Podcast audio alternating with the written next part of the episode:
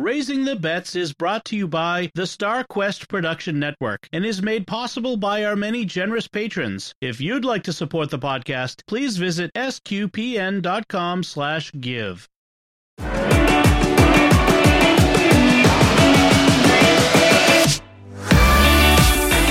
You're listening to Raising the Bets. We're a Catholic couple raising five kids outside of Boston.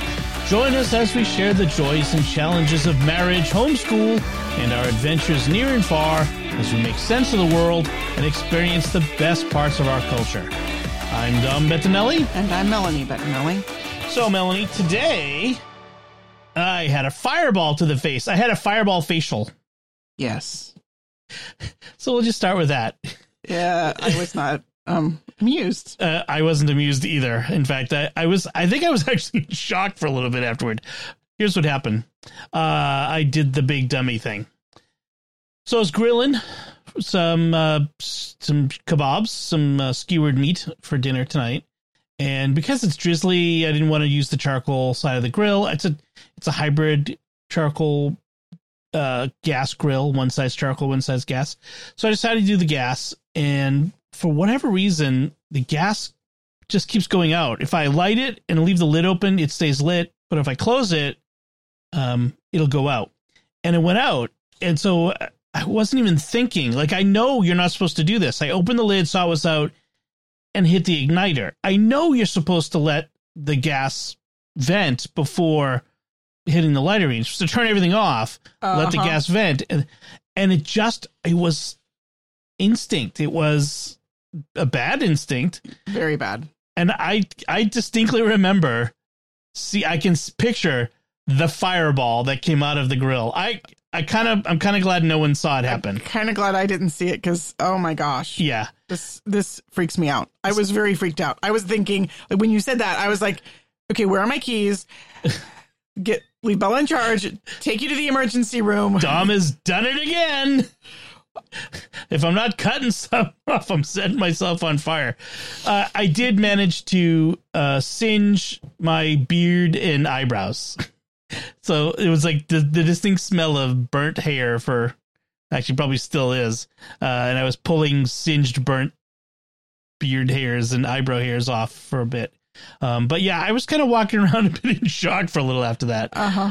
Uh, so remember, folks, if the grill goes out, always turn off the gas, give it time to vent, then relight it. Oh, gosh, I just, um, I mean, that close to being is- a cautionary tale. Uh, this is where I feel like I should be quoting the car talk guys. Don't be an idiot like my brother. yes. Don't be an idiot like my husband. Yeah, and don't be an idiot like her husband. Yeah. Oh man. So Do, do, do people know car talk anymore? Bob and uh, not Bob and Doug McKissick. Um, uh, the Magliozzi brothers, the uh, um, Click and Clack, the Tappet brothers. Yeah. Yeah, man, that was like the greatest radio show ever. It was. It was really I I don't know if I've told the story, but like there was one time when I was at Steubenville, I was driving from college into Pittsburgh, um, which is like a 45 minute drive, and I remember and I was uh, I was I forget where I was going. I was probably going to buy bulk chicken. Bulk. I used to once a month I would drive into this place in Pittsburgh where I could buy 10 pounds of chicken for like a dollar a pound or something like that. Just like boneless chicken breast Okay. and then live off of that as a college student. You know, it was worth the ride. Right. Sure. Anyway, that's not really important. But any, but I was listening to the to the to the show, and the whole ride it was like forty five minutes of this one story that involves a lady leaving her um dead dog in the car that had been taxidermied and the and, and brought it to the mechanics and the and left it there and the mechanics thought they killed the dog Oh my gosh. and bought an identically identical looking dog and put it in the car for the woman to their dog miraculously was resurrected at the mechanic shop. I I had to pull over at one point. I was laughing so hard I could not see the road. It was the funniest story. Oh my gosh. And I think they still play reruns. They on, must. on like at least locally here on the local uh where they originated. Oh man, and you could probably get them as podcasts or you know online, download them all, something like that. Um, wow, it was so good. One of the brothers is still alive, still with us. The I think that's they they retired before the one who died died, probably because he was in ill health. Um, but uh, yeah, one of them's still with us. But yeah, that was such a great that was such a great show. Anyway, speaking of great shows, uh-huh. uh, we got a lot to talk about. Going all the way back next week, the last week, not next week, because we're not. This isn't Doctor Who. Going all the way back to last week's beginning of the week, Memorial Day, uh, Memorial Day Parade, our annual tradition of you taking the the scouts to the Memorial Day Parade. Yes. Scouts were uh, Isabella and Sophia carried the flags again. They did such a good job at the um, Fourth of July parade that they were asked to do it again for the Memorial Day parade. Uh, and Bella also um, helped to lead the Pledge of Allegiance and was honor guard for the laying of the wreath. She did such a good. I, I saw the pictures, and I have to admit to being very proud because I have taught them how to salute properly Yeah. and to stand at attention. Like most of the scouts, they are like, I don't know what they're doing, but they're like scratching their eyeball with their their pinky finger or something when they're saluting. But my kids, they salute properly, and they have you know the the the the upper arm is parallel to the ground. Uh, how I learned in ROTC, you know, Right. It- so and she looked really, really good in those She, photos. she was also really good. I mean, she has ADHD and she fidgets a lot. And she managed to stand up there in front of everybody and did not fidget.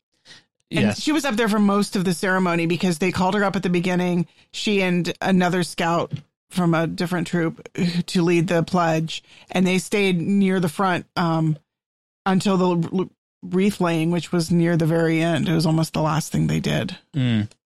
You said there was a, a a guy give a speech that um, There were lots of speeches. there was there was one particular one where you said that Bella was very moved by it because it reminded her of my dad. Oh yeah, there was a guy who was.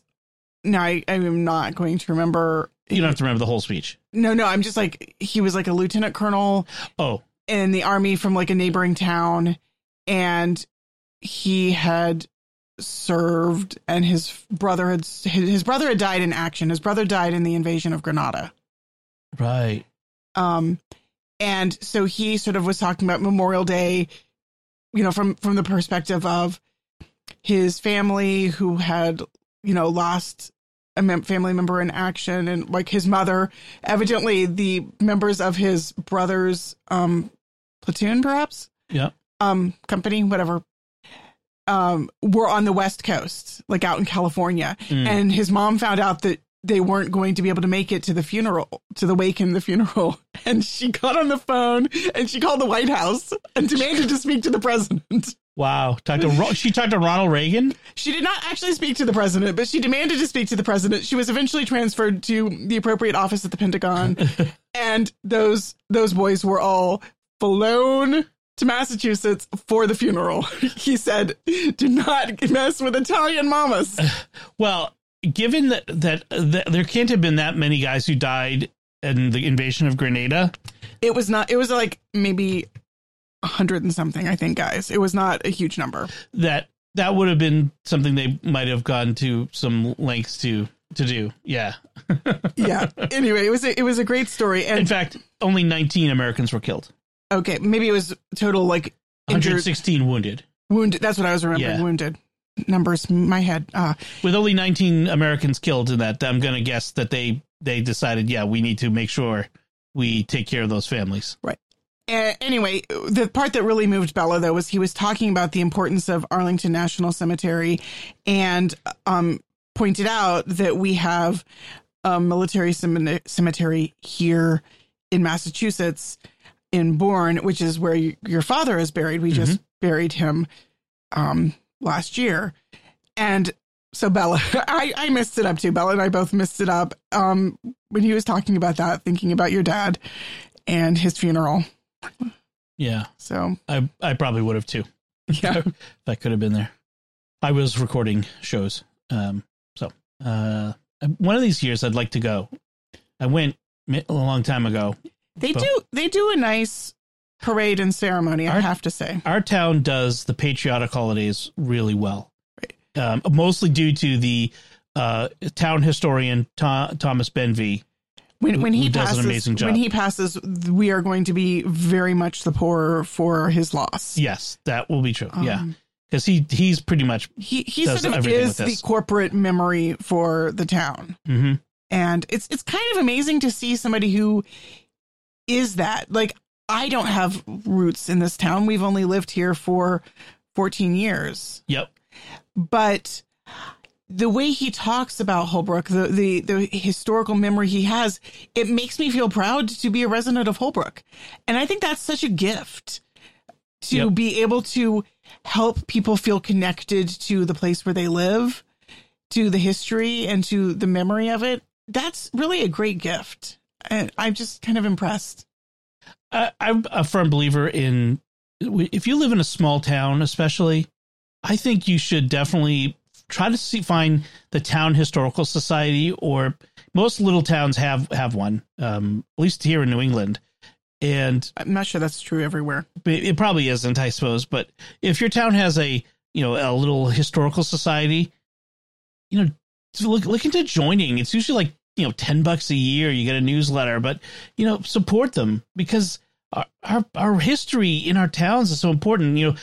The, these this Memorial Day commemorates the, the dozens of guys who from from this little town that have given their lives for our country in various conflicts. Although they said the, the there hasn't been anyone from Holbrook who's died in battle since um, Vietnam. i think since vietnam Yeah, so kind of interesting. Uh, so Memorial Day parade. That's very nice. Yeah.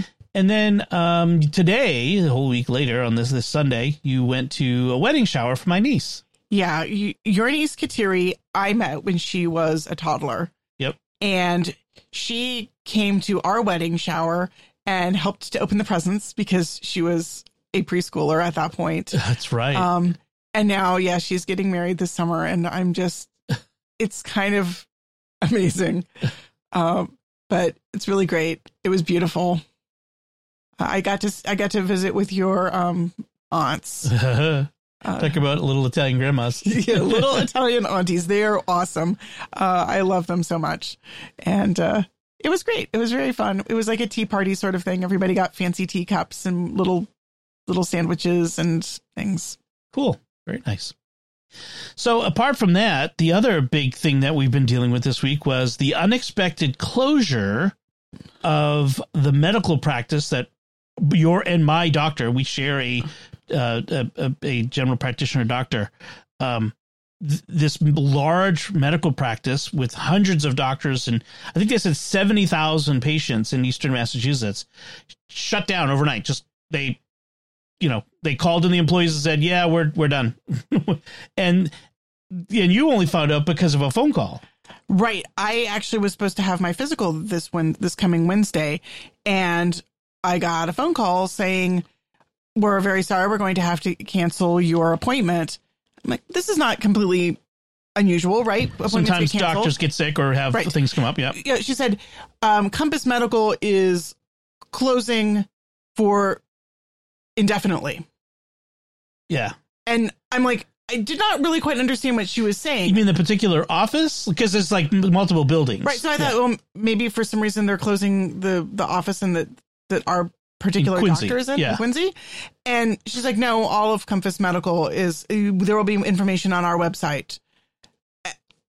I did not really. It took me a, more than an hour to process what she was telling me.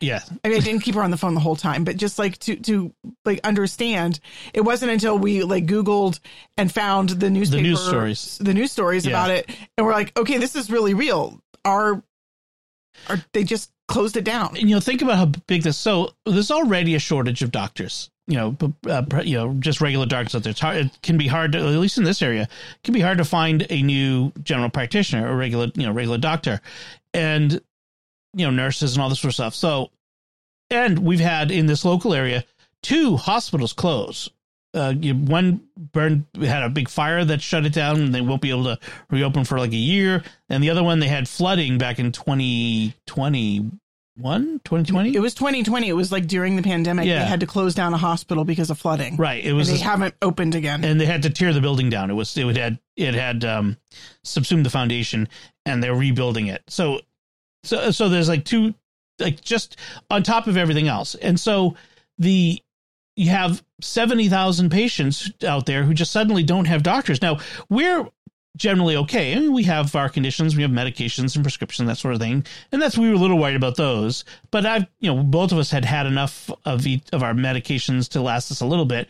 But just imagine the the people who are going through uh, chemo for cancer, and the I was thinking today, like, what about like the uh, imagine a woman who's nine months pregnant and you know is going in for her weekly checkups. And all of these conditions all these things and suddenly you don't have a doctor to go to. And they're telling people go to emergency rooms and urgent cares. And you know the emergency rooms and urgent cares are already overwhelmed. Right. They don't have extra people to just like do regular maintenance right. care. so the good thing is this is a little bit of uh, serendipity for us. Um, we love our doctor dr gupta she's She's she's the best. I've had her longer than you have. Like your doctor retired, and so I said you should go to Dr. Gupta. She, I, I've had her as my doctor since we moved to uh, Holbrook, so you know, fifteen years, and um, she was like a new doctor then. She had just like just came out of med school, you know, finished her residency, whatever. But she was a new doctor at the time, uh, so it's kind of fun to, to been with her this whole time. But and so I'm like, I want Dr. Gupta wherever she goes. I want to know where she's going. I wanted her to be my doctor. Well, it turns out that the me- the medical practice that our kids are all with, which was separate from, thank God, from the one that we were in, uh, that our doctor was in, they have taken in uh, at least our doctor. They've taken in and- most most. uh, and and many others who were at the same location. Although also the cardiologist who'd been, you know, uh, I have you know family history of heart disease, so I have to see a cardiologist reg- regularly, and so he's also going there. It's like oh, whew. so that's really good. Um, we've already started the process of, you know, we you already had an uh, a, an account there, so to speak, a patient portal thing as the mom of the kids. So we're already, you know, halfway in the door. So we're we've started that process, but you know, we still got to figure out rescheduling appointments and all that sort of stuff is still got to be worked out. But it was that was a big deal. It was I was really concerned for a little bit. Yeah, that. and worried about our doctor too, because like losing your job suddenly with no Yeah. warning is is got to be hard. Yeah, I mean, even though you know you know doctors and nurses in high demand these days, but still, just to throw everything into flux. You had a job, you liked it, you went to you know you had a place you knew where to go. Now you got to find a new job and go to a new place and all that sort of stuff and start building a practice from scratch again. That would have been a pain in the neck. So uh, yeah, I feel bad for all these people. I saw this one woman online um, who was you know on Twitter. She was taking a video, you know, a selfie video, and saying how she'd worked at Compass for 26 years, and she was younger than I am. She might have been like your age. Like I, I got the sense that this was the only adult job she had. You know, this was she worked there for 26 years, and suddenly, just one day they tell her you're out. You know, we're done. So the reason they closed so suddenly, well, nobody really knows exactly. They said challenges, uh, but they a few years ago they sued this hospital group that they were affiliated with for billing things, and the that hospital group sued them back and won because so suing them was a dumb idea in the first place. And they the judgment they haven't paid on the judgment, and according to the news, it's up to twenty five million dollars. So that's got to be why. Like they just didn't have any money. So it wasn't the be- the best run place. Frankly, I'm, the only reason I kept going there was because of the doctor. Right. Um, so uh, I'm happy to to try something new with the same doctor. So so that was the excitement this week. Yeah, a lot, a little drama. Yeah, and also good that the fireball didn't make me have to go to the doctor. right. I, other that would probably have been an urgent, Urgent care or emergency. I know. PR. I know. Uh, all right. So speaking of uh, the grill, let's talk about what we've been cooking uh, this week. Besides your eyebrows, besides my eyebrows and beard. Thank you very little. Um, the so I made some uh, grilled teriyaki shrimp and pineapple skewers. Now, there's a little story that goes with this, Okay. which is I'd seen in the circular for our local grocery store, like they do this, like buy all the ingredients for this recipe that you can find on our website, and they had a grilled teriyaki shrimp and pineapple skewers recipe, and I'm like, ooh, I like shrimp and pineapple and teriyaki. But when I went to their website, the recipe was nowhere to be found. I'm like, huh. So I knew that one of the things you can do with ChatGPT is you can Uh-huh. tell it, you can give it some ingredients and say, give me a recipe, or just say, which what I did, I went to it, and I said, give me a recipe for grilled teriyaki shrimp and pineapple skewers, and it did, and so I tried it, and it worked out pretty good, right? yeah, it was it. It was okay. Yeah, it it needed a little something like some tweaking, but It needed red bell pepper, which yes, I didn't have because we'd used it in a different recipe. We we'd used it all. we up only this had week. one bell pepper, and I had already used it for something else. Yeah. So, but that you know, it's fine. Next time I'll know. And uh, I needed bigger shrimp than I had. the The shrimp cooked way too quick for the for the grill. Yeah. Uh, but nevertheless, it worked out pretty good. Uh, I didn't actually make the teriyaki sauce according to their recipe to, to its the recipe it gave me because I already had some teriyaki sauce from a different recipe I made earlier. I mean, isn't teriyaki just teriyaki? Teriyaki's teriyaki. It's mirin and soy sauce and sugar and ginger and garlic. That's it. Very There simple. It's it's the simplest thing. You should ever buy it in a bottle. I mean, mirin's the only weird thing that, uh, in in it. So, um, which is a sweetened rice wine. Um, but it's the easiest thing in the world to make. Uh, so I made that, and that was okay. Then I made another uh, interesting dish this week, uh, which I'd been meaning to try, which is Tuscan grilled ribs or rosticciani, which sounds much better than Tuscan grilled ribs. Um, if you say so. So they're grilled pork ribs. And frankly, there's not much to this. Re- the only the, the only sort of different thing part of this recipe is there's a vinaigrette you make that you can dip or spoon onto your th- like it's the the ribs themselves. It's like salt, pepper, and oil, and then you just grill them. They, they, there was not a whole lot of especially distinctively Italian thing about them. No, the vinaigrette is like olive oil, garlic, mint, uh, rosemary, and lemon juice. I mean that the rosemary is what makes it Italian. I didn't even try the vinaigrette. I have to Yeah. confess. I just, Now, I you know usually I like smoked ribs. You get the the bark from the the glaze and the rub and the the smoke and it's fall off the bone tender and all that sort of thing.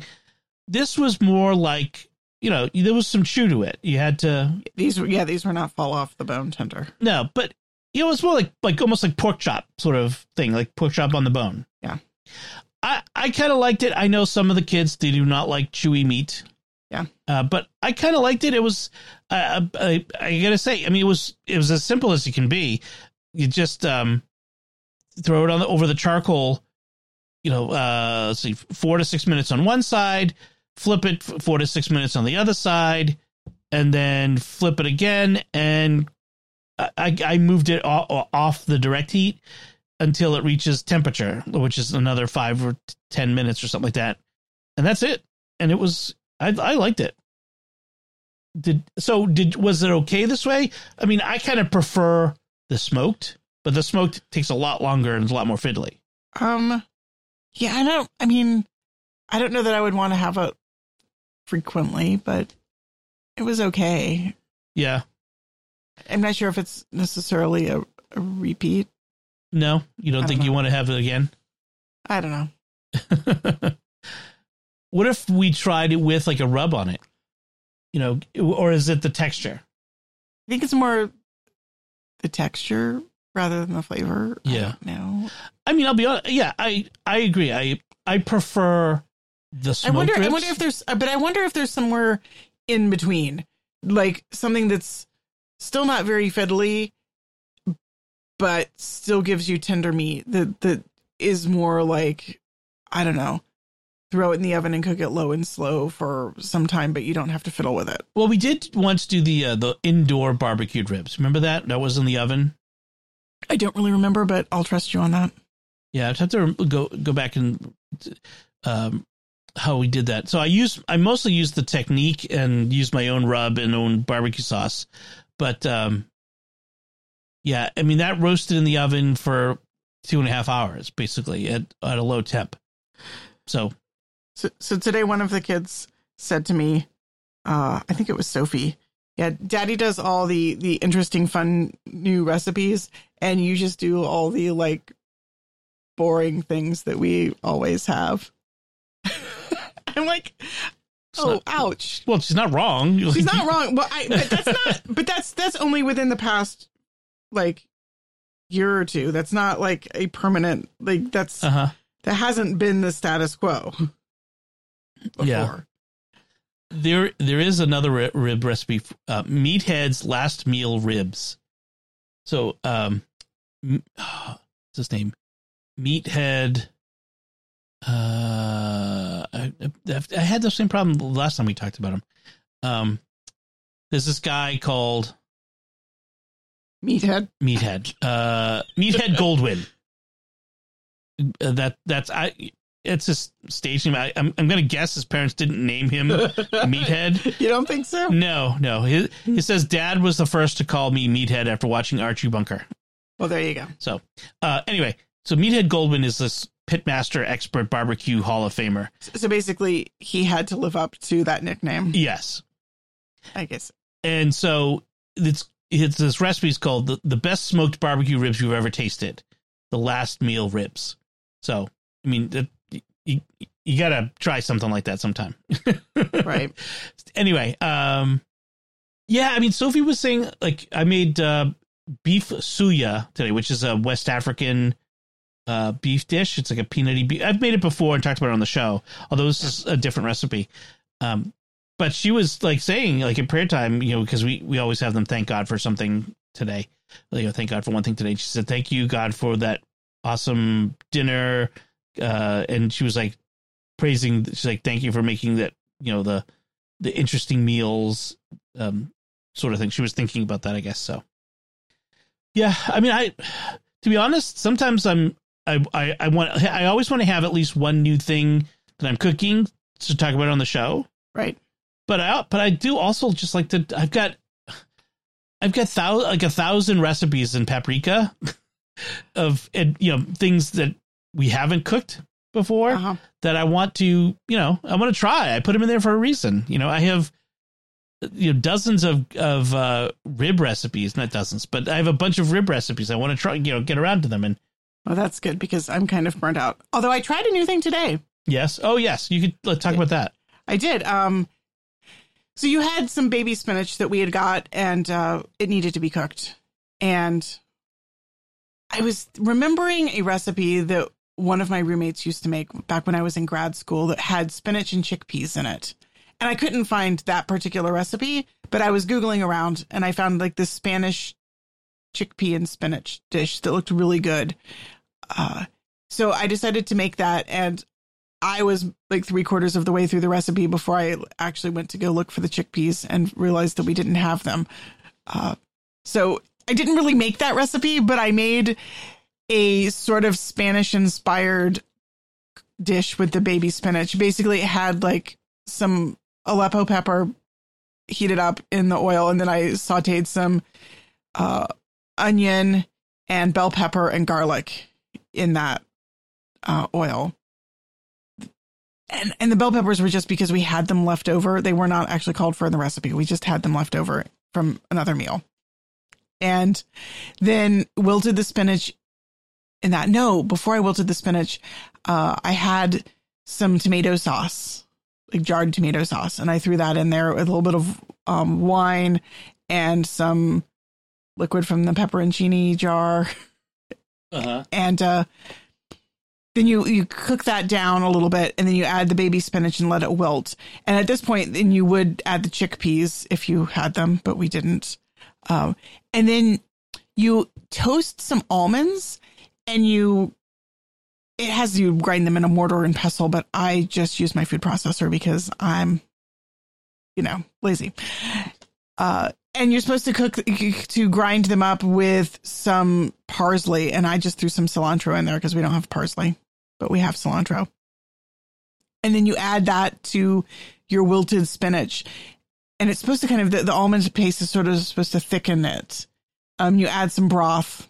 It called for vegetable broth. We had chicken broth that was open in the fridge, so I used that, and then some raisins for, for that that Spanish that that that sweetness. Oh. I didn't you get in notice a lot raisins. of Spanish cooking. Oh Yeah. yeah, Interesting. a lot of Mediterranean cooking, Spanish, um, Sicilian. Ital- Sicilian uses raisins as to add that sweet note to savory dishes, and I really love that.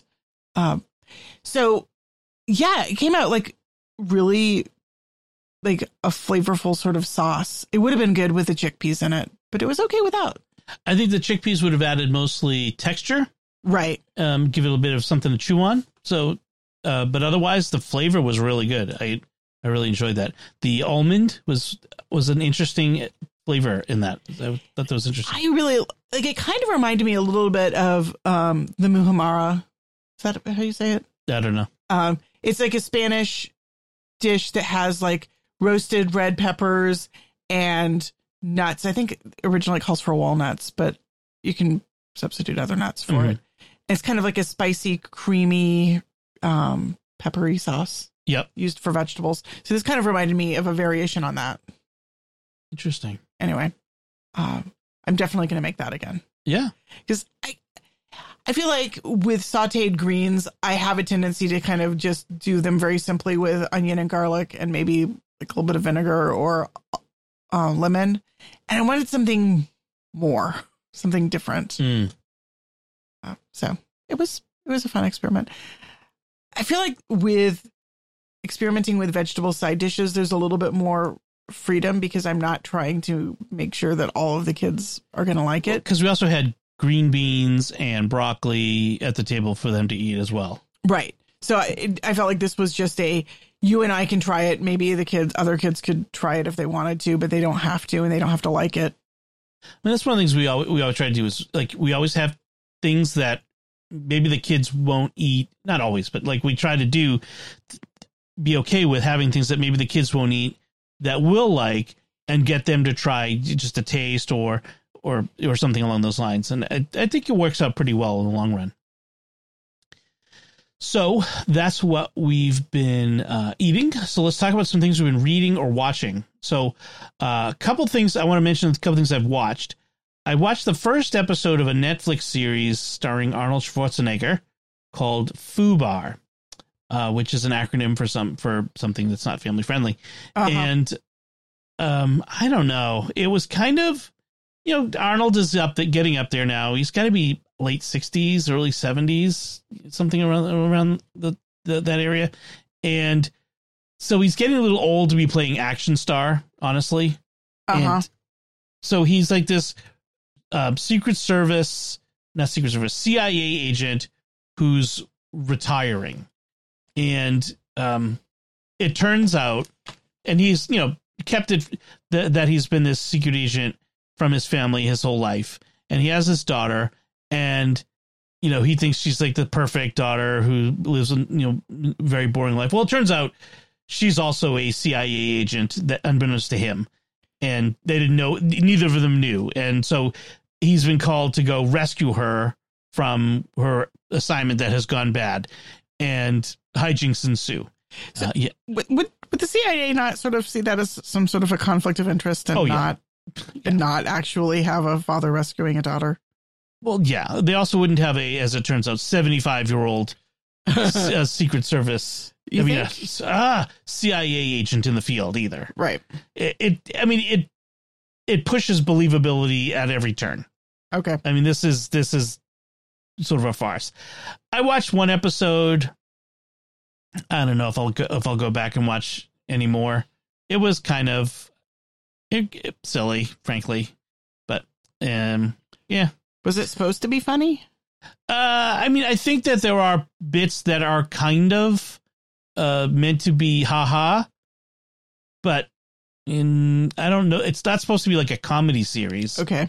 it, it's supposed to be action. It's an action comedy, but that's the way to describe it on uh, Wikipedia. Uh, that's my my my response is meh. So uh, then there was the season finale or maybe probably series finale of Ted Lasso, Uh huh. the third season. The Apple's been very cagey about whether this is the end of the show altogether. It certainly felt like the end of the show. Uh, there are some openings if they want to spin off or continue without Ted and that sort of thing. But it was it was it was kind of an odd final season because so many major plot points happened in between episodes, like major changes in what the, what's going on with the characters happen off screen. That's weird. It was kind of odd because like they wanted not to focus on that, but on the way that people dealt with it, and there was lots of reconciliation. There was lots of people doing nice things to other people, which is what Ted Lasso is really about. You know, and it, where other shows would hype the drama by building the conflict, Ted Lasso always went in the other direction, and you know worked to rec- to to make people feel better and to reconcile. Okay. Uh, so, I mean, I did like that about it. You know, the, the the the language is terrible. Let's just be clear there, and there's lots of references to uh, extramarital a- activity, so that's not great either. But it's kind of interesting interesting that in so many ways it's it's about people being good to each other, and you know when you, when you have the opportunity to do good or ill, you choose the good and the people in general, everyone except for one person who is just apparently irredeemable, um, end up good in a good way at the end. So it's kind of, uh, I mean, it's kind of refreshing in that. I, I liked that about it. Uh huh. So, um, I kind of hope that they continue a show with like Roy, Roy Kent, because uh, frankly, Roy is my favorite character from the the series. Um, he, and he would be very funny to to keep following. It's just he's, he's this he's the lovable curmudgeon. Okay. Roy, Ugh. he's like growling at people all the time, but he's really a softy at heart. Um, so yeah, he's he's a really good So character. kind of like Ron Swanson. kind of in that same camp. Okay. although more grumpy, more more angry all the time. Okay. Uh, so there's that, and they also had a, a few weird storylines that they they started spinning out in the third season and never went anywhere with. Um, this one character, uh, Rebecca, she, oh, the owner of the team, they started this whole big storyline about her wanting to have a baby at a, this late date, and you know she's you know close to menopausal, if not already, or you know, and they it just they just dropped it, Psh, gone.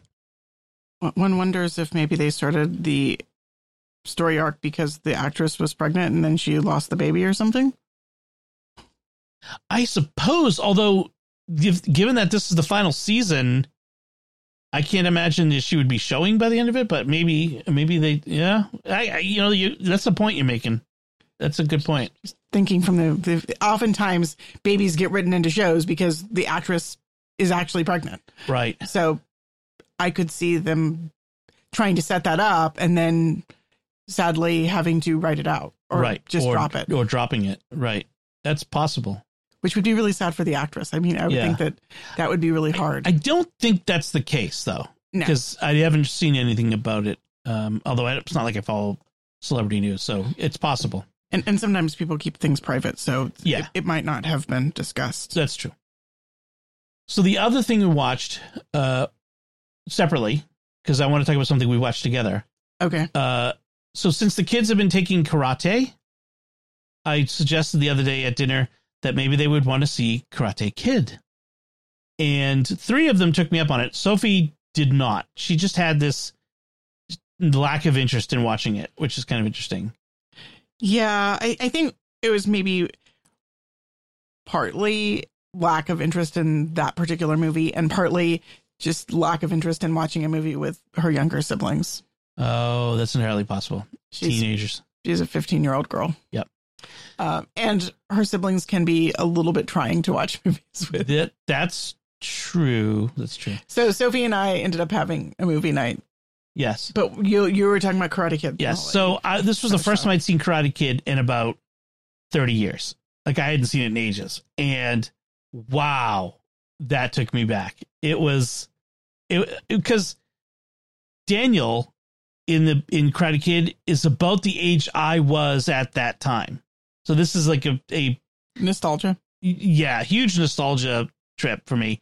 Um and wow, so fun to to watch it again. All of the all of the great lines, the Mr. Miyagi, you know, isms and the you know the the Yoda moments that he had and making him uh wax the car and wash you know paint the fence and the all this really awesome stuff and plus stuff I totally had forgotten about the um I mean I remember this the scene where he is mourning the loss of his wife he was in the army in World War II in the US army Right. in the, there was a Japanese ba- battalion formed of Japanese American soldiers who were in, drafted and then sent to fight against the Germans in Europe, in Italy. Right. Um, Senator Daniel Inouye, that's where he lost his arm. Um, he was a senator from Hawaii Uh-huh. uh, so several years ago.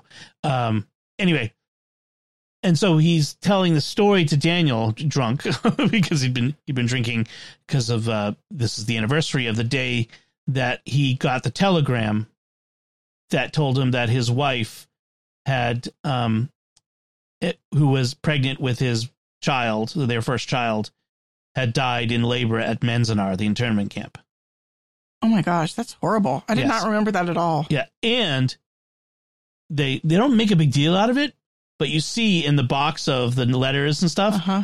he has a Medal of Honor.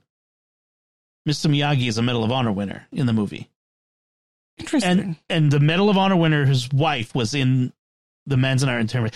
That the that that internment, Japanese internment, is right up there with among the most shameful things in American history, um, uh, including along with the things we've done to African Americans and we did to Native Americans, the things we did to Japanese Americans too. uh, Like that, just those three. Those are three of the worst things America's ever done, just straight up.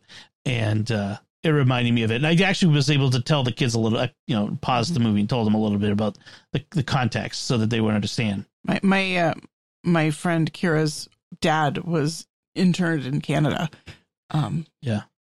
she as a he was a small child, but yeah, You know, they they didn't inter um, Italians and Germans. no, they they only did to Japanese because being Asian, they were a- alien and strange and for you know more foreign, and so it, I mean it was a racism thing. It's definitely very racist. I'm not- I'm not one for you know pointing at racism everywhere, but it's we you have to call it out where it is, and that was totally there. Anyway, but the rest of Karate Kid was good. I was surprised at how quick the final um, battle went. The final karate thing with Uh huh. the bad guy, and I also had forgotten that uh, Johnny of Sweep the Leg fame um, actually congratulates Daniel at the end.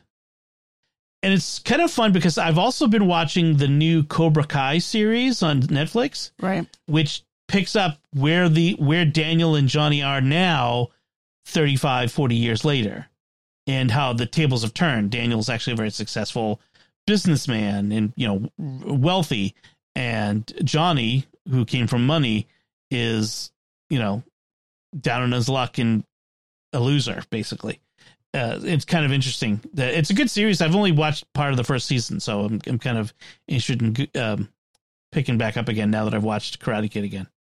So you watched something with Sophie though. Right. We watched the first episode of the Pride and Prejudice miniseries. I what was that from? Somewhere in the '90s, like early '90s, I want to say. Who was in that? You said Colin Firth was in Colin. Firth and Jennifer Jennifer L.A. L.A. E H L E 1995 TV series. 95. Oh yeah, so good. Um, so Sophie and I read Pride and Prejudice, um, last year, earlier this year. I don't remember. Anyway, um, and I had told her that we would have watched the miniseries, and we just hadn't got around to it yet. And so she was kind of like, I feel like watching something, but I don't want to watch Karate Kid. And I said, it's time for Pride and Prejudice. So she thoroughly enjoyed it, and I hadn't seen it in ages. So I I thought it was really fun. Cool. It's so good. Awesome.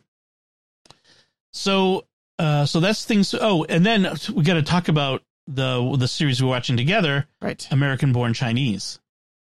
Right. American Born Chinese is based on a graphic novel that I have not read. by Gene Yang, Right. Who is, is Catholic. Catholic.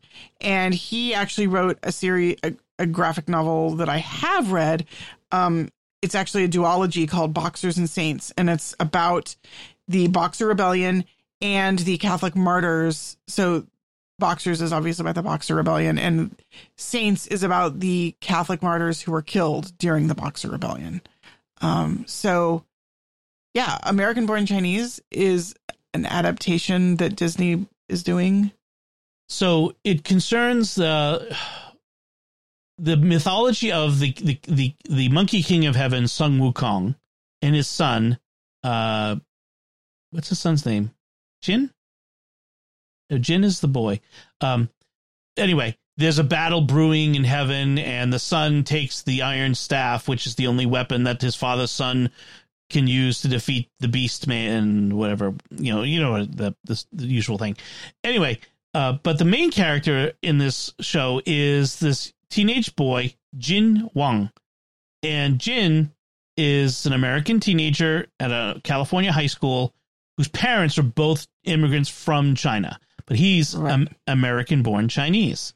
and he does not like standing out and being different and he just wants to fit in Right. And so uh, you know, he, he likes anime and he's got his friend who likes it too, but he and he plays soccer and he wants to be part of the crowd and there's a cute girl that he likes and all the usual teenage things. And then this kid shows up who's very strange, who is very Chinese, like from China, and kind of gets in his life and he's kind of paired up with him because the racist principal says, "Well, you're both alike," and he's like, "How?"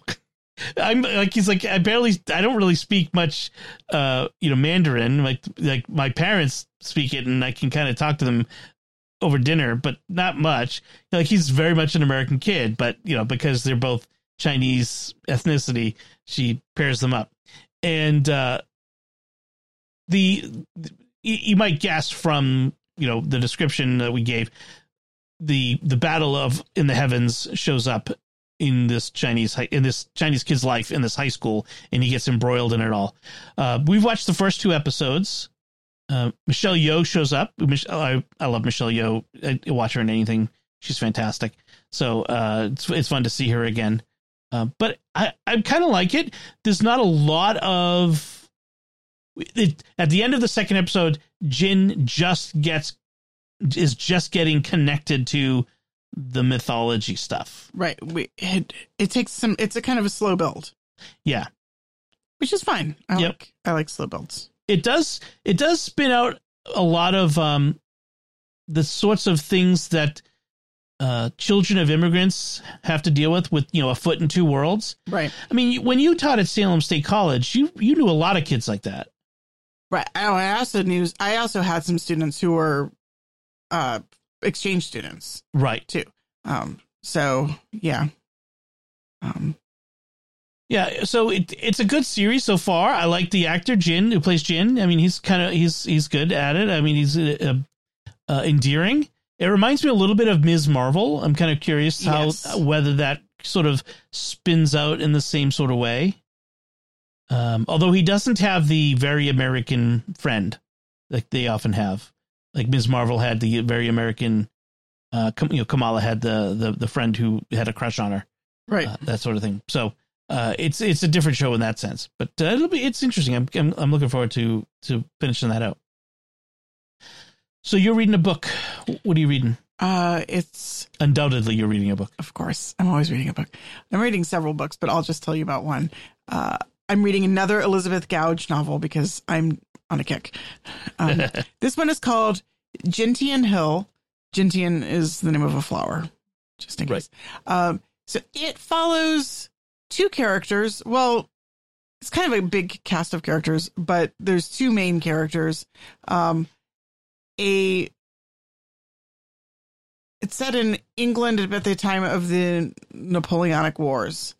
And there's a little girl whose name is Stella, who is a farmer's daughter. except it turns out that she finds out that she was in fact adopted. She, her mom had been found like a ship exploded Okay. and her mom had been on the ship and was found drowned but holding on to baby Stella and um they they rescued they they've discovered the baby was not dead and so they rescued her and nobody knew who the mom was she had no identifying anything on her and so the farmer and his wife who were childless adopted her Huh. uh, and then there's a boy who is uh, Irish Catholic. Well, he's sort of raised in England, but I think his his grandmother was Irish or something like that. Um, his name is Anthony, but he um, he's an orphan. Also, uh, he was raised by his grandmother. Uh, he has when when she dies, he's left on his own, and there's an uncle who is a captain in the navy, who he basically Zachary is sort of unwillingly pressed into being a midshipman on his uncle's ship, Mm. and it is a bad ship. And anyone who's read you know Age of Sail stories knows that there are bad ships with bad captains and bad discipline, and Zachary is right. a seasick, B doesn't want to be at sea, C grieving and miserable, and he becomes the victim of bullying and he's just he eventually deserts because life is just intolerable and he doesn't have any internal resources. Right. Um he's also the fact that he's Catholic, I think also is against him. Um so he deserts. Uh Stella ends up seeing him and and taking pity on him. He's he's sort of been wandering around the countryside begging for food and she feeds him. Mm. And they have this amazing connection. Like sort of almost soulmates even though they're kids. right. They're sort of destined to be a great romance like from the beginning. They just have this mystical connection really. And the, so the story plays out where um he ends up uh, long story short he ends up being adopted by this local doctor who kind of takes him in Mm. and he's the the doctor who um is deformed and has never married and never had a child but he always really wanted a son and so Zachary sort of becomes his son and um then the doctor eventually gets him convinces him to like sort of turn himself in and rehabilitates himself and he goes back to sea and so it's kind of a story about these two characters and their connections and um it turns out that stella's father maybe is sort of in the picture. Hmm. um but doesn't at the point where the story i am you, the you the reader have figured out which character is her father but she doesn't know and he doesn't know that they're related but they have a really strong connection anyway Th- this book is very much like all of these characters have these really deep soul connections Right. it's very heartwarming makes me a little bit jealous because you know i've never had these like magical like soul connections Not with me. like the kind of where you know she like has real dreams where she's like almost like you know prophetic dreams where she meets Zachary Uh-huh. like, has these visions of where he is and knows that he needs her prayers and Oh, she does remote viewing.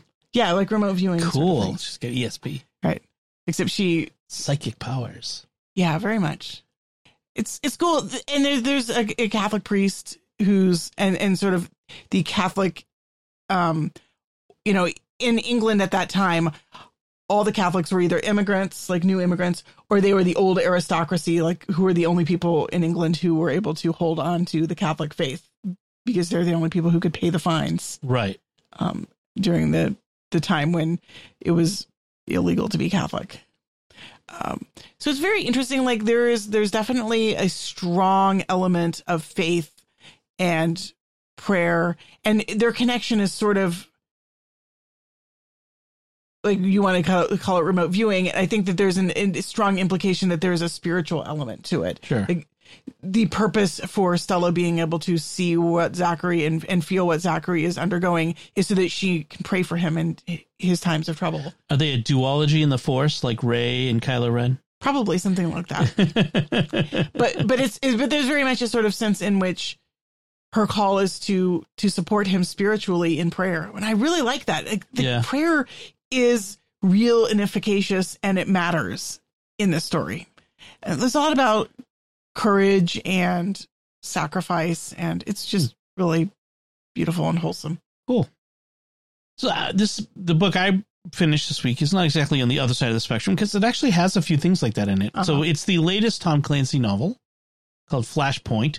Tom Clancy died years ago, but it's a continuation of his stories. So it has lots of ESP and uh, Uh, it has rosary and prayer. oh okay Um, so uh, it's called Flashpoint by Don Bentley, and it involves Jack Ryan Jr., who's the son of the president Jack Ryan, who is the original Jack Ryan from the original Hunt for Red October Right. books and that sort of thing. So I've mentioned that before. Uh, so it's interesting. So there's a there's the obviously this the thriller concept in in in you know the the, the at the core of it where there's this uh, private Chinese company that has deep roots in the Communist Party because it's China, and they are they've actually identified Jack Jr. as the president's son. He has this secret identity, kind of where he's this secret agent, but his identity is hidden such that nobody should really know who he is. Uh, because if they knew who he was, they would all you know they would try to attack him to get at the president. So uh, this one uh, CEO of this Chinese company has figured out who he is and is trying to get him. Um, in the midst in order of to get at his father. in order to get at his father, right? So, so to undermine because that would undermine Jack Ryan Sr. and American policy would suffer, foreign policy would suffer while he is grieving, etc. Right. So, um, that's sort of the the the action plot. But the there's a the deeper plot is the internal to Jack, which is he's trying he's in his 30s now. He's trying to figure out what is my life going to be. Am I going to be this action you know secret agent guy? There's a woman in his life. Should he settle down with her? He's pulled in two directions. He um you know uh, and you know and and in the meantime he's being uh, put into a leadership position among his team and am i up for it? Can i be this leader they want me to be? Um, and it's really kind of a, you know an, an interesting little bit of character study. It wasn't the best book in the series by any means. It felt like it ended a bit abruptly but it was fun. Um, there's uh there's a bit of um, rip from the headlines quality for uh, with it. At one point one of the climactic events is um, over the South China Sea, the U.S. is sending long range Navy reconnaissance planes called P 8, uh, not Orion, uh, they're P 8s, the, is the designation. And um, they, they, so they, it gets harassed by a Chinese fighter jet and ends up crashing, and they have to rescue the crew before they can get captured by the, the Chinese military as I'm reading this in the headlines, here's the headline. The United States Indo Pacific Command accused the Chinese pilot of unprofessional intercept after the J 16 fighter craft the pilot was flying swerved in front of a U.S. reconnaissance aircraft over the South China Sea last week, visibly shaking the plane as it flew through the fighter aircraft's wake. I mean, that's exactly what happened in the book. It's Okay. like, yeah, I mean, it's kind of, except in the book, he caused him to crash. Uh, so it was pretty interesting. There's at one point in, in I mentioned the rosary at the near the end of the book where um, he's trying to save this person, um, and he's not sure he's going to make it in time to save them, and he starts. He said it says the book. He starts praying the rosary to himself. So he's he's a Catholic character. It's not overtly like all over the place, but his the character the Catholicism of both Jack Ryan Senior, Jack Ryan Junior, does come out in the books over over the series of books. So it's Uh-huh. kind of interesting there. Um, also, there was a nice little nod. Um, one of the first ghostwriters for the the the Tom Clancy series of books after actually while Clancy was still alive, he had ghostwriters helping him was Mark Greaney who wrote the and writes the Gray Man series, which was made into that movie on Netflix last year. Right. Um, and at one point, uh, Jack says he's trying not to stick out in public to assume the gray man persona, which I thought was a nice little nod to Oh, Mark nice. Yeah, that was kind of fun. So I enjoyed it. I mean, if you like Tom Clancy, you like if you like military thrillers, it's it's right up that alley. There's even a submarine uh, battle going on, and it just as a throwback to the old Hunt for Red October days. I never read any Tom Clancy, but I did like the the movie Hunt for Red October. Yes, that was good with uh, the most Scottish Russian uh, sub captain ever, Oh gosh, you gotta love. Sean Oh, Connery, Sean Connery. as as a Russian sub captain. There was he was the best part of that movie. He was. Uh, all right, so uh, so that's what we've been reading and watching. So let's uh, talk a little bit about Trinity Sunday. Uh, Or as my friend said, it's accidental modalism Sunday. that's modalism, Patrick. I was thinking that uh, today. The the YouTube not- video. We did not hear any heresies in our homily. No, in fact, I think Father Emmanuel, who who celebrated mass for us today, he did a great job of avoiding it. In fact, he said it's not because that's not what Trinity Sunday is about. Right. He said it's not really about look looking for like it's not about understanding The doctrine, the doctrine. It's about living the mystery.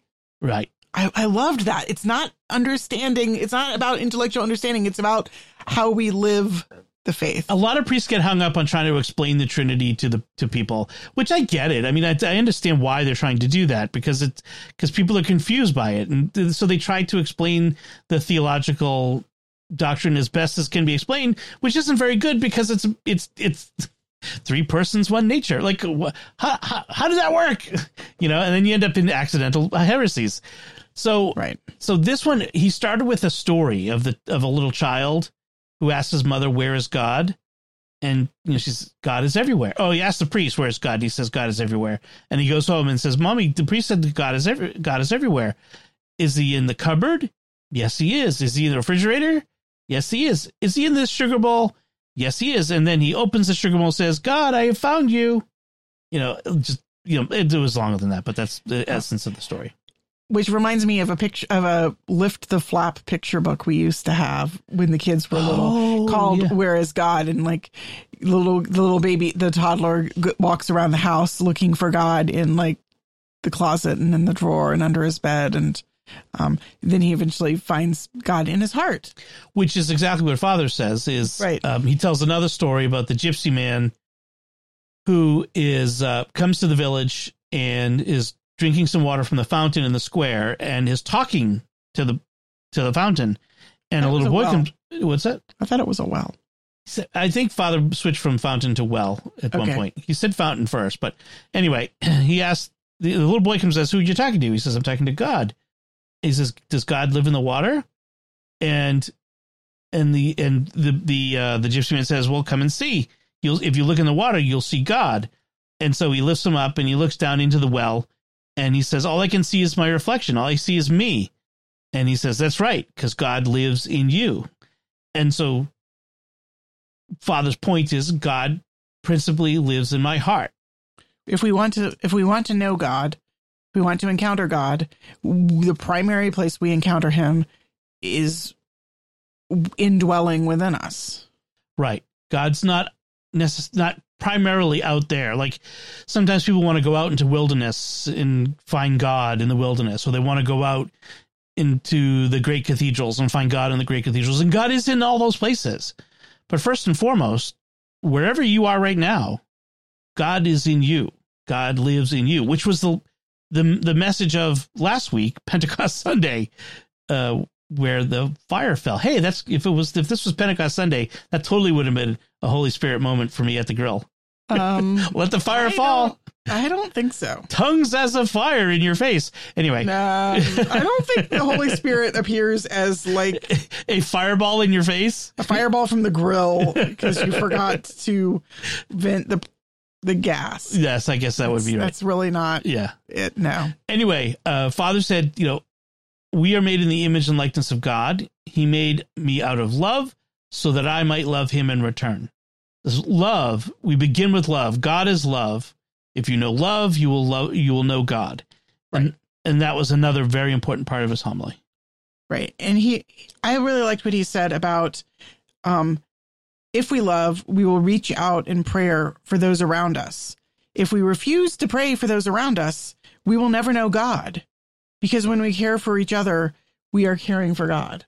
I really liked that that that love is has to extend to our neighbor and we encounter God in ourselves but in ourselves through our love of neighbor. Love is always outward focused. Love isn't love if it is not uh, always trying to escape to go out because it's about rela- because love is about relationship. Yes, which is why the Trinity is three persons.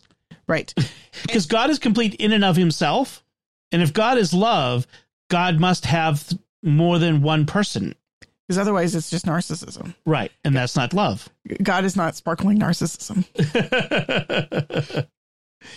um but but when we love, then we become that image of the Trinity. We we live in God's love and we become like that eternal love, that immortal, undying love. Right. Uh, and that's how we experience God's life. God's life, God's inner life is that relationship of love. And so that when we enter into relationships of love, we are participating in the life of the Trinity. Like that's what the Trinity means is a loving relationship. Right. The Trinity is not just an obscure doctrine, it is a way of living in love.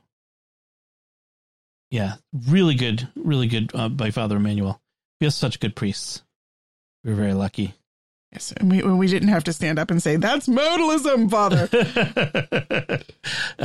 I think every year on, on Trinity Sunday, I put I include the video, the link to the video. The there's a video by this Lutheran uh, guy where uh, it's an animation of the pagan Irishman uh, responding to St. Patrick, who trying to explain the Trinity using the clover leaf, and you know calling him out for heresies because because the reality is, is every time you try to explain the Trinity, you you you always end up not heresy is a strong word, but you always end up in error because it's always an analogy, right? And all analogies eventually fail, and you can't explain Trinity in human terms. We are we are too limited. Our brains are too limited to understand it. All analogies fail. Yep, especially with the in regard to the Trinity. All right. Uh, speaking of things ending, uh, that's I, might, I have a bad segue. That's a terrible segue. It is a terrible segue. So, in any case, uh, something that's really good is we'd like to take a moment to thank our patrons who make it possible for us to create Raising the Betts, including Chris N, Deborah B, Bradley J, Cynthia A, and Ryan N. Their generous donations at sqpn.com slash give make it possible for us to continue raising the Betts and all the shows at StarQuest, and you can join them by visiting sqpn.com slash give. And that's it for this time. Find links from our discussion in our show notes at sqpn.com slash betts. That's B-E-T-T-S. Send your feedback at the StarQuest Facebook page, facebook.com slash starquestmedia. Send us an email at betts at sqpn.com or visit the StarQuest Discord community at sqpn.com slash discord. Remember to like Raising the Betts on the StarQuest Facebook page at facebook.com slash starquestmedia. Retweet us on Twitter at SQPN and leave us comments wherever you find us. We love to interact with you. Until next time, I'm Dom Bettinelli. And I'm Melanie Bettinelli. Thank you for listening to Raising the Betts on StarQuest. All right, now we are recording. You're listening to Raising the Betts. No. Here's another show on the StarQuest network you're sure to enjoy The Secrets of Star Wars. Find it wherever fine podcasts are found or at sqpn.com slash Star Wars.